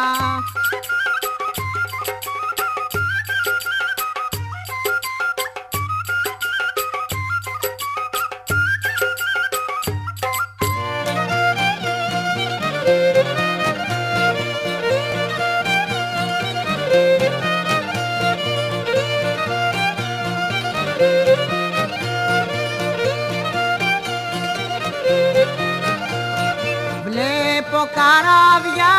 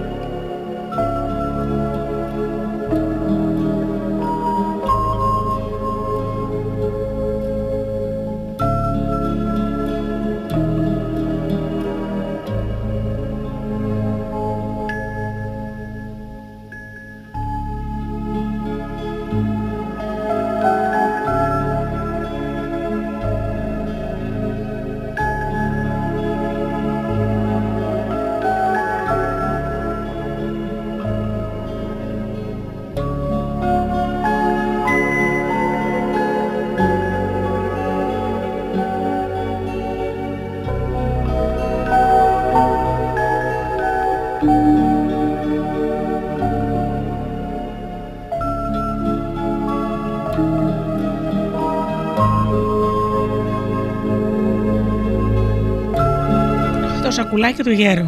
Μια φορά και έναν καιρό ήταν μια φτωχή γυναίκα και είχε ένα γιο που τον λέγαν Φωτεινό. Ένα πολύ καλό παλικάρι που όλοι τον αγαπούσαν στο χωριό. Αυτός λοιπόν ο Φωτεινός είχε ένα φίλο που ορφάνεψε από μικρός. Και επειδή ο Κακομήρη δεν είχε ούτε σπίτι ούτε συγγενή κανένα, τον πήρε στο σπίτι του και τον αγαπούσε και η μάνα του και τον περιποιόταν σαν δικό της παιδί. Σαν έγιναν και δυο παλικάρια, λέει μια μέρα φωτεινό στο φίλο του. Το χωριό μας είναι μικρό και φτωχό και δεν μπορεί να μας τρέψει όλους. Γι' αυτό λέω να σηκωθούμε και να φύγουμε και να πάμε σε καμιά πολιτεία να δουλέψουμε και να καζατίσουμε, όπως τόσοι και τόσοι. Καλά, λες, απάντησε ο φίλος του Βασιλικός, να πάμε. Πήρε λοιπόν ο καθένας το, το πογαλάκι του και ο φωτεινός αποχαιρέτησε τη μάνα του με δάκρυα στα μάτια. Σε λίγο λοιπόν βγήκαν από το χωριό και τράβηξαν στο δρόμο τους. Περπάτασαν όλη τη μέρα και μόλις σουρούπωνε, είδαν μπροστά τους ένα σπίτι και στο κατόφλι του ένα γέρο που έκοβε ξύλα. Γεια σου, παππούλι, του λέει φωτεινός. Καλώ τα παιδιά. Πώς από εδώ, πάμε στην πολιτεία να δουλέψουμε. Φύγαμε το πρωί από το χωριό μας. Τότε θα είστε αποσταμένοι. Δεν κάθεστε λιγάκι στην αυγή να ξαποστάσετε. Τα παιδιά μπήκαν στην αυγή και ο γέρος τους έφερε σκαμιά για να καθίσουν. Μα ο φωτεινός δεν κάθισε παρά. Πήρε το τσεκούρι και γκάπα γκούπα γκάπα γκούπα, άργησε να πελακάει τα ξύλα ώσπου τα άκοψε. Ο γέρος τους έφερε ψωμί και τυρί και έφαγαν, και εξάπλωσαν στην αυλή να κοιμηθούν. Όταν ξύπνησαν το πρωί, δεν θα είχε βγει ακόμα ο ήλιος, πρόσεξαν πως η αυλή ήταν άνω κάτω από σκουπίδια, κοπριές, ανάκατα και φρόκαλα και ένα σωρό παλιοπράγματα πεταμένα. Χώρια που ο Σταύλο ήταν έτοιμος να γκρεμιστεί, χώρια τα παράθυρα του σπιτιού κρεμόντουσαν και αυτά, έτοιμα να πέσουν. Βρέ τον κακομίρι το γέρο, είπε ο Φωτεινός. Δεν καθόμαστε να το τα συγυρίσουμε. Ψυχικό ήρθαμε να κάνουμε, απαντάει ο Βασιλικός. Είναι πάμε στην πολιτεία. Ε, εσύ τράβα σιγά σιγά και εγώ κάθομαι να το τα συγυρίσω και σε λίγο σε φτάνω στον δρόμο. Έφυγε λοιπόν ο Βασιλικός και ο Φωτεινός έμεινε, μάζεψε τα σκουπίδια και τα έκαψε. Στίβεξε τα φρόκαλα στην άκρη, έφτιαξε τα ξύλα σωρό, έριξε την κοπριά στο περιβόλι, ύστερα έφτιαξε λάσπη και έκτισε τον πεσμένο τείχο στο, στο στάβλο, διόρθωσε τη σκεπή και μέσα τον καθάρισε και τον ασβέσδουσε και άστρεψε ολόκληρος. Ώσπου να τα κάνει όλα αυτά όμως βράδιασε. Παιδάκι μου, του λέει ο γέρος, χασομέρισε και δεν προφτάσεις στον σύντροφό σου. «Ε, θα τρέξω γρήγορα, παππούλι, και θα τον φτάσω. Πρώτα όμως θα σου φτιάξω και τα παράθυρα του σπιτιού. Μα είμαι φτωχός, δεν έχω να σε πληρώσω. Έκατσε λοιπόν την άλλη μέρα και έφτιαξε και τα παράθυρα και ό,τι άλλο είδε μέσα στο σπίτι. Ύστερα έφερα από τον πηγή νερό και γέμιζε τα πιθάρια. Και σαν ετοιμάστηκε να φύγει, ο γέρος του λέει: Παιδί μου, για το καλό που μου έκανες, θα σου κάνω κι εγώ κάτι. Πάρε αυτό το σακουλάκι να το βάζεις κάθε πρωί κάτω από το μαξιλάρι σου και το πρωί θα βρίσκεις μέσα ένα φλουρί. Και του δίνει ένα μικρό πέτσινο σακουλάκι. Ο φωτεινός το πήρε, τον ευχαρίστησε και ύστερα τράβηξε γρήγορα το δρόμο του για να φτάσει στο βασιλικό. Την άλλη μέρα λοιπόν τον έφτασε μέσα στο δάσος και από τη χαρά του το έπιασε και το είπε για το σοκολάκι του γέρου. Ο φίλος του τότε ζήλεψε και άρχισε να εχθρεύεται το φωτεινό και να συλλογιζόταν τι να κάνει για να, το, για να μπορέσει να του αρπάξει το σακουλάκι. Και καθώς περπατούσαν μέσα στο δάσος, φτάσαν σε ένα μέρος γεμάτο παπαρούνες, μεγάλα πιάτα και ακόμα μεγαλύτερες. Τότε του ήρθε μια ιδέα. Δεν χάνει λοιπόν καιρό, το μεσημέρι που κάθισαν κάτω από ένα μεγάλο δέντρο να ξεκουραστούν, σηκώνεται, Πάει και μαζεύει σπόρους από τις παπαρούνε, τους κοπανίζει και τους ρίχνει κρυφά στο φλασκί του φωτεινού. Και την ώρα που έτρωγαν, το παλικάρι ήπια κρασί από το φλασκί του, μα γρήγορα νύστεξε και αποκοιμήθηκε. Τότε ο Βασιλικός ψάχνει την τσέπη του, του αρπάζει το σακουλάκι και ρίχνει το φίλο του μέσα σε μια σκοτεινή σπηλιά, την κλείνει απ' έξω με μεγάλες πέτρες. Και ύστερα σηκώνει το καλός και πάει στην πολιτεία. Εκεί δεν είχε πια ανάγκη να δουλέψει, αφού κάθε πρωί έβρισκε ένα χρυσό φλουρί μέσα κάτω από το μαξιλάρι του. Παραέπιασε μια κάμερα στο καλύτερο ξενοδοχείο και αγόρασε ωραία ρούχα και ντύθηκε και καλότρωγε και καλόπινε σαν να ζούσε και ζούσε σαν βασιλιάς.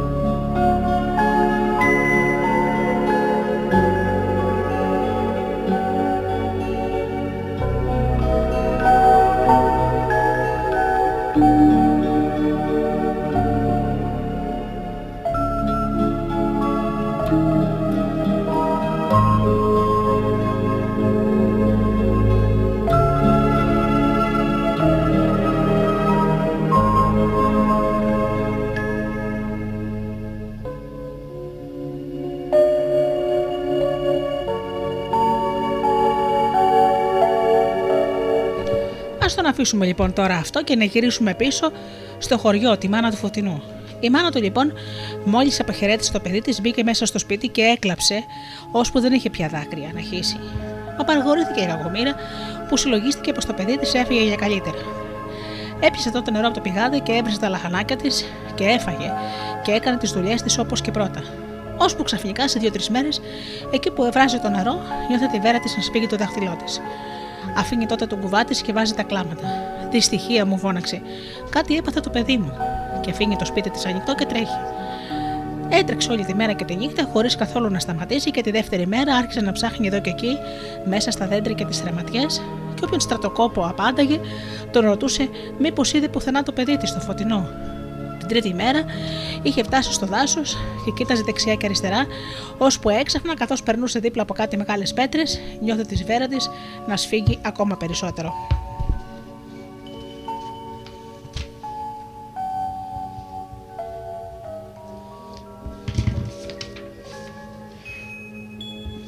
Εδώ είναι το παιδί μου, φώναξε.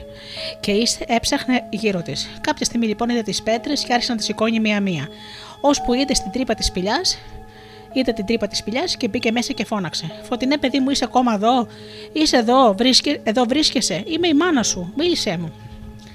Μα ο φωτεινός ήταν βρισμένο στη γη, χλωμός και ακίνητος σαν άψυχος. Η μάνα του τον είδε και έτρεξε κοντά του. Τον σήκωσε στα χέρια της και τον έβαλε, τον έβγαλε στον αέρα. Και σε λίγο φωτεινός άνοιξε τα μάτια του και η μάνα του άρχισε τον φυλάκι να κλαίει και τα δάκρυά της έπεφταν στο πρόσωπό του και τον δρόσιζαν. Ύστερα το έδωσε να πιει νερό και το παιδί συνέφερε και τα θυμήθηκε όλα. Έψαξε τότε λοιπόν στην τσέπη του και το σακουλάκι δεν το βρήκε. Έκατσε λοιπόν και ιστόρισε τι είχε γίνει, και η μάνα του μόλις τα άκουσε, νόμιζε πως έβλεπε όνειρο. Θα πάω στην πολιτεία να τον βρω, είπε, και θα του πάρω το σακούλι του. Αποχαιρέτησε λοιπόν τη μητέρα του με δάκρυα στα μάτια και εκείνη τον φίλησε και του έδωσε την ευχή της. Ύστερα γύρισε στο σπίτι της και η βέρα της είχε πάψει πια να τη στενεύει. Ο φωτεινός τράβηξε τον δρόμο του και έφτασε στην πολιτεία. Εκεί βρήκε μια δουλειά σε ένα μαραγκό και το βράδυ κοιμόταν στην αποθήκη. Μια μέρα λέει στο μαραγκό: Ποιος είναι ο πλουσιότερος άνθρωπος στην πολιτεία ύστερα από τον Βασιλιά και το Βεζίρι; Είναι πολύ, απάντησε ο Βασιλικός, αλλά καλύτερα από όλους ζει ο Βασιλικός. Ποιος είναι αυτός, ρώτησε τάχα διάφορα το παιδί. Ένα παλικάρι που ήρθε στον τόπο μας, τώρα λίγο καιρό. Τον ξέρουν όμως και τα κουτσά χατιά, γιατί περνάει σε πρίγκιπας. Είμαι πολύ περίεργος να τον δω. Πού κάθεται, δεν ξέρω. Το μεσημέρι όμως τρώει σε ένα ξενοδοχείο στην αγορά. Το μεσημέρι πάει ο φωτεινός και τον βρίσκει στο ξενοδοχείο να τρώει και να πίνει συνάρχοντα. Μόλις όμως είδε το Βασιλικό, κέρωσε. Βασιλικέ, του είπε ο φίλος του, και τα μάτια του άστραψαν από θυμό. Φέρε μου γρήγορα το, το σακουλάκι που έκλεψες. Όσο που θέλησες να με αφανίσεις, αυτό ήταν το ευχαριστώ για τα καλά που σου κάναμε. Ποιος είσαι εσύ, ανθρωπέ μου, και ποιο σακουλάκι μου μιλάς, φωνάζει ο Βασιλικός τότε. Αν πεινάς και θέλεις ένα πιάτο φίνι, να σου, να σου πω, να πω να σου δώσουν. Αλλιώς χάσω από τα μάτια μου. Με κουρελιάριδες σαν εσένα δεν έχω καμία δουλειά. Το αίμα ανέβηκε στα μάγουλα του φωτεινού, μόλις άκουσε αυτά τα λόγια, και δεν κρατήθηκε. Όρμησε στο Βασιλικό να τον χτυπήσει. Μα τρέξανε οι υπηρέτες και τον έπιασαν και όλοι μαζί τον πήγαν στο δικαστή. Εκεί ο Βασιλικός είπε πως την ώρα που έτρωγε ο κορελιάρης αυτός πήγε να τον χτυπήσει, για ποιο λόγο δεν ήξερε και ούτε τον είχε δει ποτέ στη ζωή του, ούτε είχε ακούσει το όνομά του. Και ο δικαστής που γνώριζε τον Βασιλικό και είχαν φάει και είχαν πιει πολλές φορές μαζί, δεν στάθηκε να ακούσει καν το φωτεινό, παρά πρόσταξαν να τον κλείσουν στη φυλακή. Και την ίδια μέρα η μάνα του στο χωριό έγκυσε πάλι τη βέρα της να σφίγγει το δάχτυλό της. Το παιδί μου φώναξε. Κάτι έπαθε το παιδί μου και δεν χάνει καιρό, πάει στην πολιτεία και βρίσκει το μαραγκό που δούλευε ο γιος της. Αυτός της είπε πως ο Φωτεινός ήταν στη φυλακή γιατί θέλησε να χτυπήσει ένα αρχοντόπουλο, το βασιλικό, την ώρα που έτρωγε. Και γιατί θέλησε να τον χτυπήσει, ρώτησε το μαραγκό. Ζούτε και κάποιο, κασού, κάποιο σακούλι, δεν ξέρω περισσότερα. Η μάνα του, του Φωτεινού δεν έχασε καιρό και πάει στο Βεζίρι ίσια. Βεζίρι μου του λέει έγινε κάποια αδικία στην πολιτεία σου, που όποιος την ακούσει θα φρίξει και έπιασε και του ιστόρισε όλα από την αρχή πως είχε πάρει στο σπίτι της ένα φτωχό και ορφανό παιδί που τον λέγανε Βασιλικό. Πως έφυγαν και αυτός και ο γιος της από το χωριό να πάνε να βρούνε το σπίτι του γέρου, όλα τέλος πάντων, από την αρχή ως το τέλος.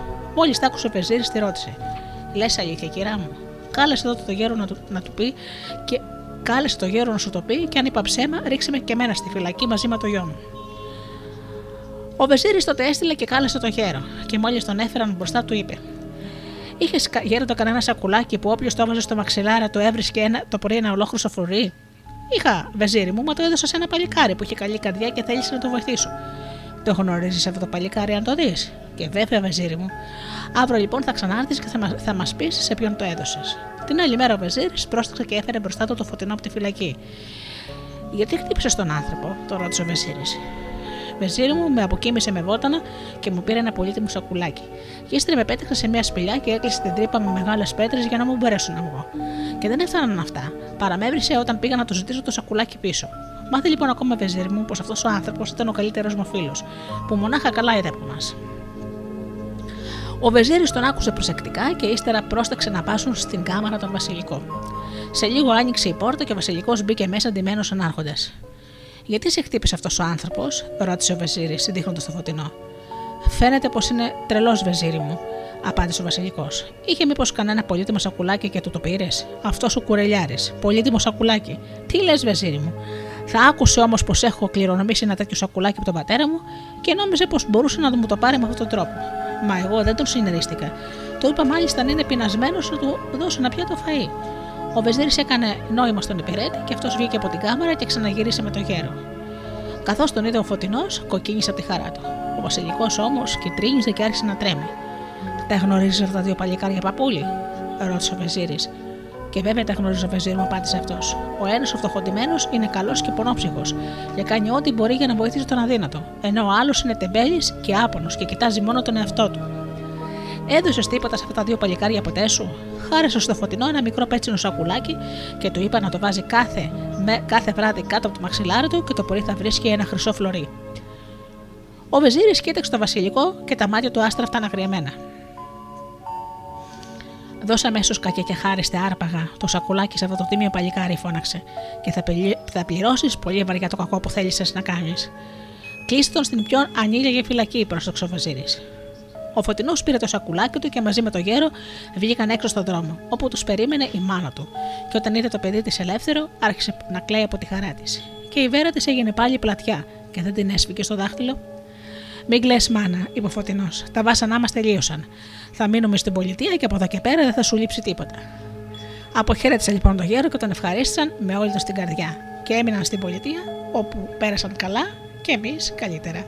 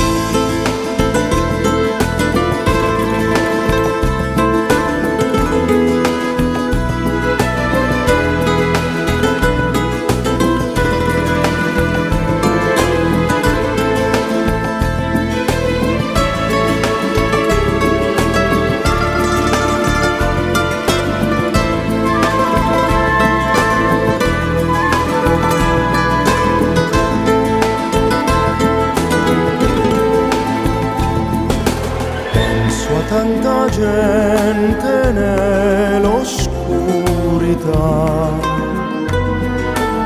alla solitudine della città. Penso all'illusione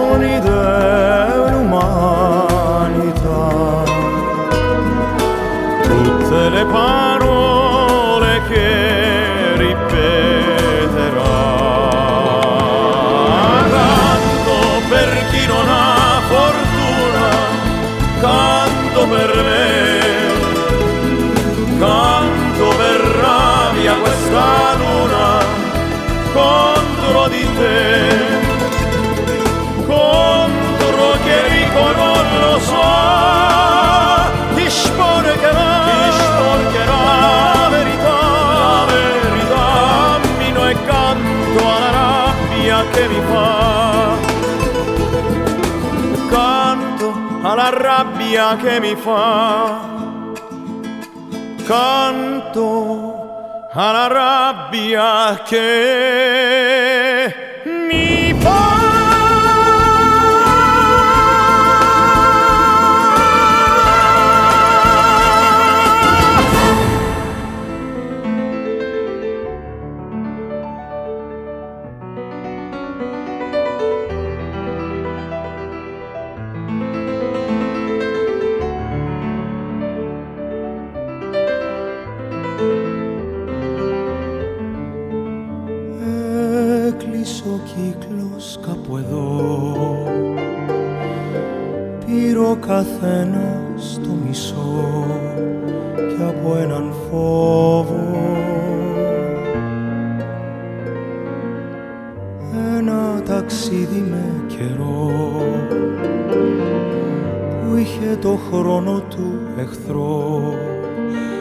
αυτό ήταν όλο.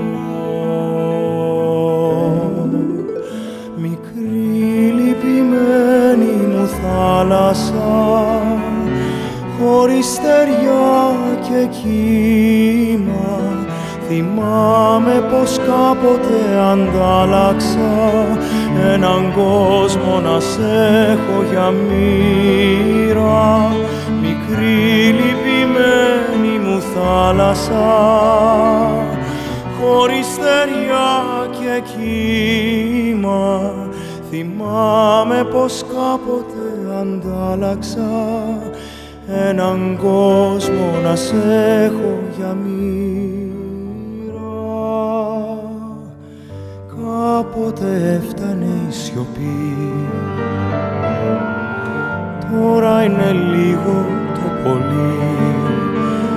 αυτό ήταν όλο. Συνήθειες μόνο και αφορμές. Μην αναντήσουν δύο ζωές. Αυτό ήταν όλο.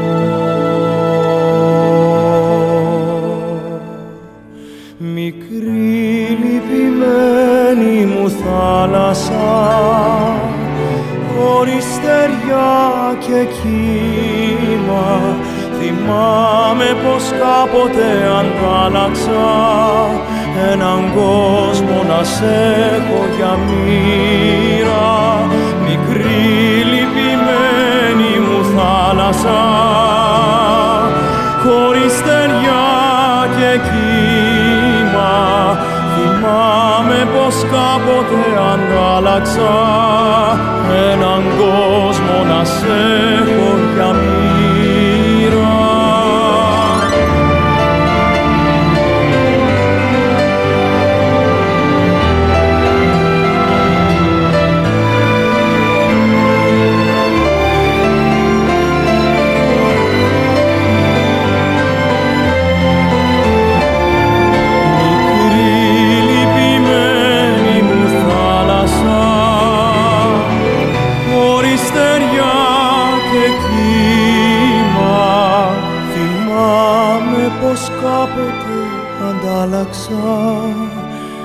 έναν κόσμο να σε έχω για μοίρα.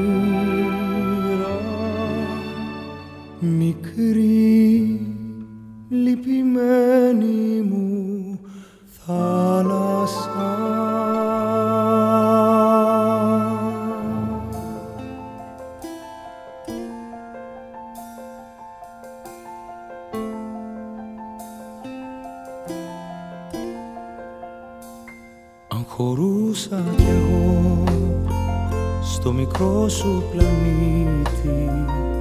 ζητούσες να έρθω να μη σε έχει λείπει το παλιό μου εαυτό.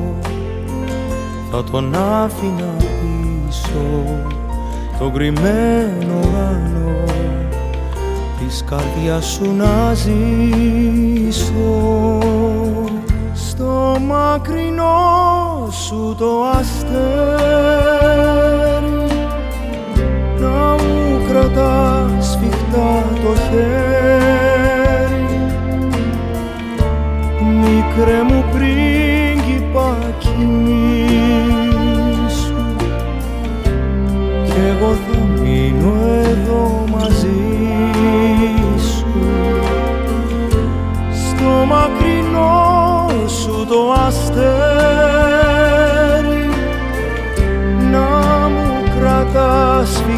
το χέρι. Μικρέ μου πρίγκιπα κοιμήσου.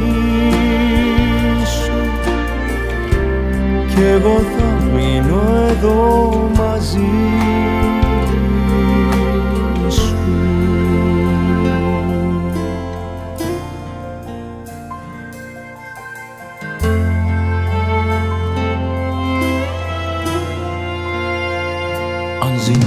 μπορούσες να έρθω στο μικρό σου τα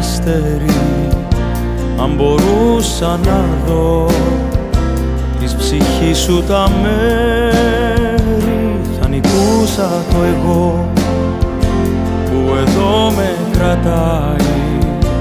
Έναν κόσμο να δω και τους δυο να χωράει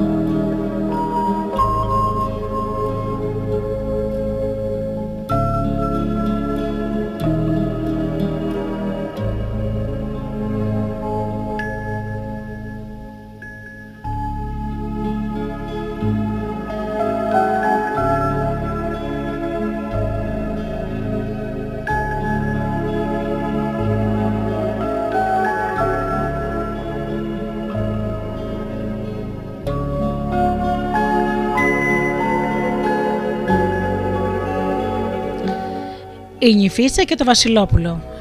Μια φορά και ένα καιρό ήταν μια γυναίκα που πήγε στο ποτάμι να πλύνει. Όταν έπλυνε τα ρούχα της και άπλωσε να στεγνώσουν, βλέπει μια νυφίτσα να κατεβαίνει από ένα κλαδί και να έρχεται στα πόδια της. Τι όμορφη νυφίτσα, έκανε η γυναίκα. Θέλεις ψωμάκι; Όχι, είπε η νυφίτσα. Έφαγα. Αν θέλεις όμως, κάνα μου κάτι άλλο. Τι, να με πάρεις στην πολιτεία να με παντρέψεις και να με νοικοκυρέψεις. Σαν τ' άκουσε αυτό η γυναίκα γέλασε. Να σε παντρέψω. Αν ποιος δεν παίρνει η φίτσα μου. Ε, όλο και κάποιος θα βρεθεί να μου κάνει τα πρικιά μου. Η γυναίκα έβαλε πάλι τα γέλια. Μπα, σε καλό σου, με έκανες και γέλασα. Άμα στεγνώσουν τα ρούχα μου, να ανέβεις και εσύ στο γαϊδούρο να έρθεις μαζί μου στο σπίτι μου. Η νυφίτσα ευχαριστήθηκε. Καλά είπε, μόνο θα πάω μια στιγμή στη φωλιά μου να πάρω κάτι. Έφυγε λοιπόν και σε λίγο γύρισε με ένα μικρό πραγματάκι τυλιγμένο σε ένα πανάκι. Τι έχεις εκεί μέσα, τη ρωτάει η γυναίκα. Κάτι, θα στο δείξω αργότερα, σαν έρθει η ώρα. Σαν στέγνωσαν τα ρούχα, η γυναίκα τα φόρτωσε στο γαϊδούρι, καβάλισε και αυτή το γαϊδούρι και πήρε και την νυφίτσα μαζί στην ποδιά της. Σε κάμποση ώρα έφτασαν στο σπίτι της και μπήκαν μέσα. Να μου φτιάξεις ένα κραβατάκι να κοιμηθώ, είπε η νυφίτσα. Η γυναίκα δεν είχε άλλον κανένα στον κόσμο, ούτε παιδάκι ούτε σκυλί. Έπιασε λοιπόν και έφτιαξε ένα κρεβατάκι, το έστωσε με άσπρα σεντόνια και έβαλε την νυφίτσα να, κοιμά, να κοιμηθεί εκεί. Και από τότε την είχε συντροφιά. Τρώγαν μαζί και κουβέντιζαν. Μια μέρα της λέει η νυφίτσα: Μου ταξε πως θα μου κάνεις πρικιά, μα δεν τα βλέπω. Α, για να σου πω, φώναξε η γυναίκα. Τι θα τα κάνεις τα πρικιά, δεν τα πάμε. Πώ θα παντρευτώ. Δεν τα πάμε. Πώ θα παντρευτώ χωρίς πρικιά. Τι θα πούν τα πεθερικά μου, λέει η νυφίτσα. Βρέλα στα καλά σου, νυφίτσα μου. Στα καλά μου είμαι. Φτιάξε μου τα πρικιά μου, κυρά. Έρε που έμπλεξα με σένα, θα σου τα φτιάξω. Έπιασε λοιπόν το πανί, το έκοψε, τα τα πρικιά της, όμορφα και τακτικά και χωρίς να λείπει τίποτα. Σε ευχαριστώ, κυρά της, λέει η νυφίτσα. Τώρα θα πας και στο γαμπρό. Ποιο γαμπρό, έκανε η γυναίκα και έβαλε τα γέλια. Και σε ποιο γαμπρό να πάω, στο Βασιλόπουλο. Α την κακομήρα τι έπαθα, να μαζέψω στο σπίτι μου μια νυφίτσα και να είναι μάλιστα τρελή της, λέει η γυναίκα. Μα η νυφίτσα δεν την άφηνε. Να πας στο Βασιλόπουλο και να το πεις πως έχεις μια κόρη της πατριάς και θέλεις να τον κάνεις γαμπρός σου. Δώσ' του μάλιστα και το δεματάκι μου. Και η νυφίτσα σήκωσε το στρώμα του κρεβατιού, τράβηξε το δεματάκι και το έδωσε της γυναίκας. Και την κοίταξε στα μάτια τόσο βαθιά, τόσο βαθιά που αυτή, χωρίς να πει τίποτα, το πήρε και τράβηξε στο παλάτι. Μόλις την είδε ο φρουρός, τη ρώτησε τι θέλει. Να δω το Βασιλόπουλο, παλικάρι μου. Δεν μπορείς να το δεις, κυρά μου, είπε ο φρουρός. Το Βασιλόπουλο όμως έτυχε να βρίσκεται εκεί στον κήπο και τ' άκουσε. Τι τρέχει, έκανε και ήρθε κοντά. Βασιλόπουλο μου, λέει ο φρουρός, αυτή η γυναίκα θέλει να σου μιλήσει. Τι με θέλεις, κυρά μου, ρώτησε το Βασιλόπουλο. Αχ, Βασιλόπουλο μου, μη θυμώσεις, είπε η γυναίκα. Έχω μια κόρη της παντριάς και θέλω να σε κάνω γαμπρό. Πάρε μάλιστα και αυτό το δαματάκι να δεις τι έχει. Ξετελεί λοιπόν το πανάκι το Βασιλόπουλο και βλέπει ένα δαχτυλίδι με μια μεγάλη γαλάζια πέτρα και πάνω του ήταν σκαλισμένη μια κορώνα. Τότε έγινε άσπρος σαν το πανί. Και όταν μπόρεσε να μιλήσει, είπε στη γυναίκα: Περίμενε, κυρά μου, να πάμε στο σπίτι σου μαζί. Πρόσεξε λοιπόν και έφεραν το χρυσό του αμάξι, μπήκε μέσα μαζί με τη γυναίκα και ξεκίνησαν. Και όσο προχωρούσαν, φώναξε το αμαξά να τρέχει πιο γρήγορα. Και τέλος έφτασαν στο σπίτι της Γριάς και ήταν στο κατόφλι να τους περιμένει μια βασιλοπούλα πεντάμορφη και σαν τα κρύα τα νερά. Η ερευωνιαστικιά μου, η Βασιλοπούλα, είπε το Βασιλόπουλο, που μια κακή μάγισσα την είχε μεταμορφώσει σε νυφίτσα, όσο να βρεθεί μια καλή γυναίκα σαν και σένα να έρθει στο παλάτι με το δαχτυλίδι της. Και το αμάξι έφτασε στην πόρτα του σπιτιού και το Βασιλόπουλο, τρελό από χαρά, κατέβηκε και φίλησε την ερευωνιαστικιά του. Και την άλλη μέρα ήρθαν ο Βασιλιάς και η Βασίλισσα και πήραν τη Βασιλοπούλα στο παλάτι όπου θα γινόταν ο γάμος της. Πήραν και την καλή γυναίκα μαζί και, και τα πρικιά. Και να δείτε πως αυτά τα πρικιά της νυφίτσα είχαν γίνει τα πιο ωραία πρικιά που γινόταν στον κόσμο. Όλο δαντέλες και βελούδα και μεταξωτά και ντυμένα με χρυσάφι και μαργαριτάρια. Παντρεύτηκαν λοιπόν η Βασιλοπούλα νυφίτσα και το Βασιλόπουλο, πήραν και στο παλάτι τους την καλή γριά και έζησαν όλοι ευτυχισμένοι.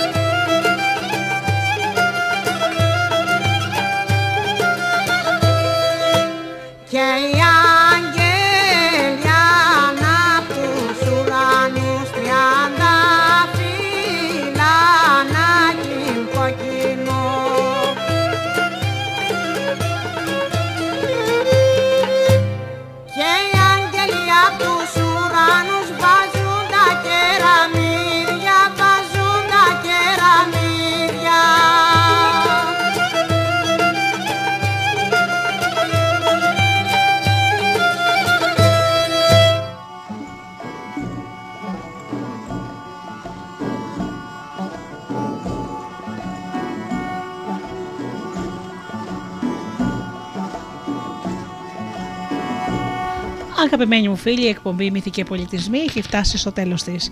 Σας ευχαριστώ θερμά για αυτές τις δύο ώρες που ήμασταν εδώ μαζί στο Στοντιο Δέλτα.